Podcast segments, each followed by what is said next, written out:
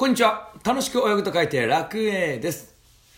この番組は福岡を水泳で元気するをコンセプトに、福岡のこと、水泳のこと、そしてコーチ歴25年の中で学んだコーチングについて話をしていく番組です。さあ、今日はですね、昼から水泳の話ということで、コーチの仕事はやる気にさせること、このことについてお話をしていきたいなと思います。よろしくお願いいたします。これはですね、配信を聞いていただきたい人は、スイミングコーチ、または人に何かを教える職業の人、または、人材育成、そしてあとは子育ての時に参考にしていただけたらなと思いますので、ぜひ聞いていってみてください。さあ、本題に移る前にですね、この番組昼から水泳の話についてお話をさせていただきたいと思います。この昼から水泳の話は、言葉で頭の中に水泳が楽しいなとか、水泳の泳ぎ方ってこういう感じで泳ぐんだなとか、今であれば人を育てたりするときに必要なコーチングの話をイメージして、そして実践に移していこうという、そういうことができるような番組となっております。ぜひですね、水泳を楽しみたいとか、コーチングの勉強をしたいっていう人いらっしゃいましたら、聞いていってくださったら嬉しいです。そして終わった後、いやいや聞く前でも大丈夫です。いいねボタンとフォローをしていただけると嬉しいです。よろしくお願いいたします。それでは本題に戻りましょう。コーチの仕事はやる気にさせること、このことについてお話ししていきます。ポイントは4つ。1つ目、具体的に褒める。2つ目、具体的にアドバイスする。3つ目、ゴールを再認識して現在地を伝える。4つ目、楽しいを伝える。この4つです。はい、では1つずついきましょう。具体的に褒める。これですね、具体的に褒めてあげることによってやる気が出てくるんです。では、褒めたらいいんだろうっていうふうに思いがちなんですが、闇雲に褒めてもダメ。なぜなら、ずっと褒められてると、ああまた褒められるとか、なんていうのかな、見てても見られてるっていう感じがしないんですよね。でも具体的に褒めるっていう、具体的にというところが入ってくると、例えばクロールの泳ぎであれば、クロールの呼吸、横を向くタイミングがうまくなったねとか、横を向くときに息を吐きながら横向って呼吸することができるようになったねといったように、自分がやってきたこと、意識してきたことをそこで表すことによって褒められる。これってやる気にさせるですよね。何でもいいから褒めるのではなくて、泳ぐ人が意識していたことを褒めてあげるといいです。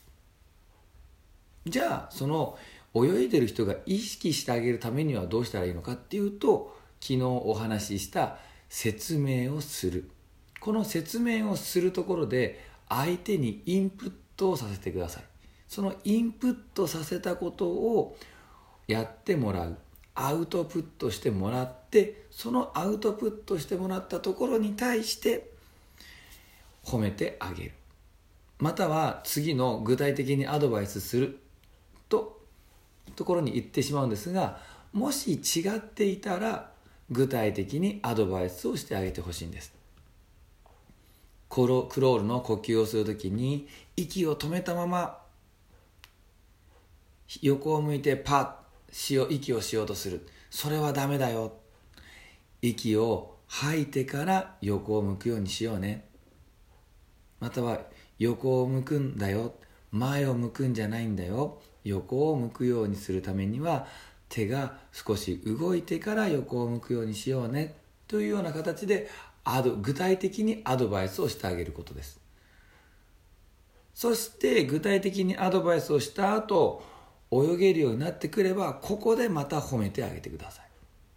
アドバイスしっぱなしだけでもなく、アドバイスした後にできてたら褒めるというような、この組み合わせをしっかりとしてあげるとやる気にさせることができます。はい、3つ目、ゴールを再認識して現在地を伝える。どうしても伝えていると、説明していると、今現状の悪いところばっかしこう伝えちゃっています。またはいいねっていうことばっかり伝えちゃいます。でも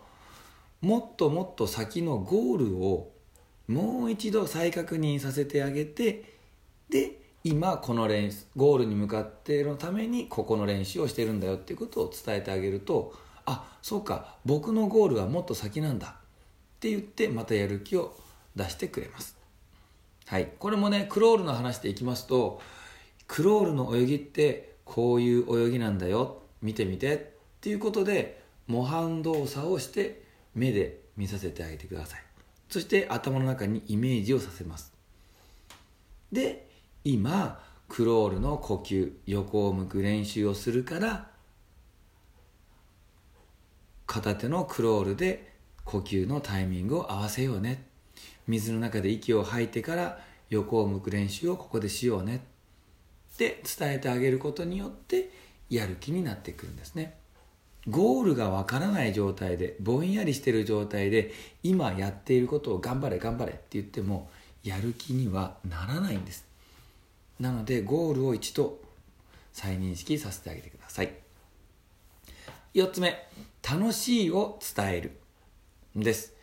これゴールを再認識してっていうところにも引っかかってくるんですが、ゴールのことができればこんなに楽しいことができるんだよ、楽しいんだよっていうことをコーチ自らまたは研修者自らが伝えてあげてほしいんです。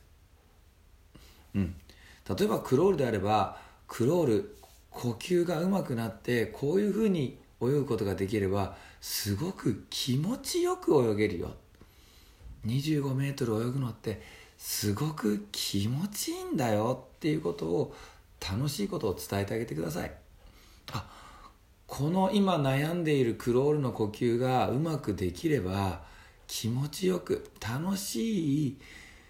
くクロールを泳ぐことができるんだ、じゃあもうちょっと頑張ってみようっていう形でやる気になってきます。この今日言った4つのこと、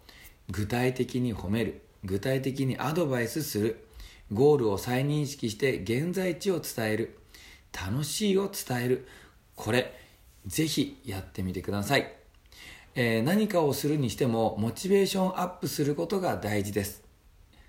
本人、相手がやろうって思わない限りうまくはなりません。相手がもうやる気もないのにどんどん知識とか技術だったりとかを伝えてもうまくはならないんです。相手がやりたいって思う気持ちを持った時に、その指導と技術が役に立つということなんです。なので一番のメインはモチベーションアップです。そのモチベーションアップをするためにコーチはまたは研修者は知識とか技術を勉強してください。この優先順位を間違えてはいけません。ぜひやってみてください。はい、ラジオを聞いていただきありがとうございました。ラジオを聞いていいねって思っていただけたら、ぜひフォローといいねボタンをよろしくお願いいたします。冒頭にもお伝えしましたが、これ水泳の話でお伝えしてますけども、他の人材育成、子育てにも役立つことができますので、ぜひ何度も聞いてもらって試してみてください。これ今僕が話してるのはインプットなんですよ。これを聞いて、あとは皆さんがアウトプット、実際に行動に移してみる、これがすごく大事なことになりますので、やってみましょう。それでは僕も今日笑顔でワクワク最高の一日を過ごしていきたいと思います。ラジオを聞いている皆さんも笑顔でワクワク最高の一日をお過ごしください。それではバイバイ。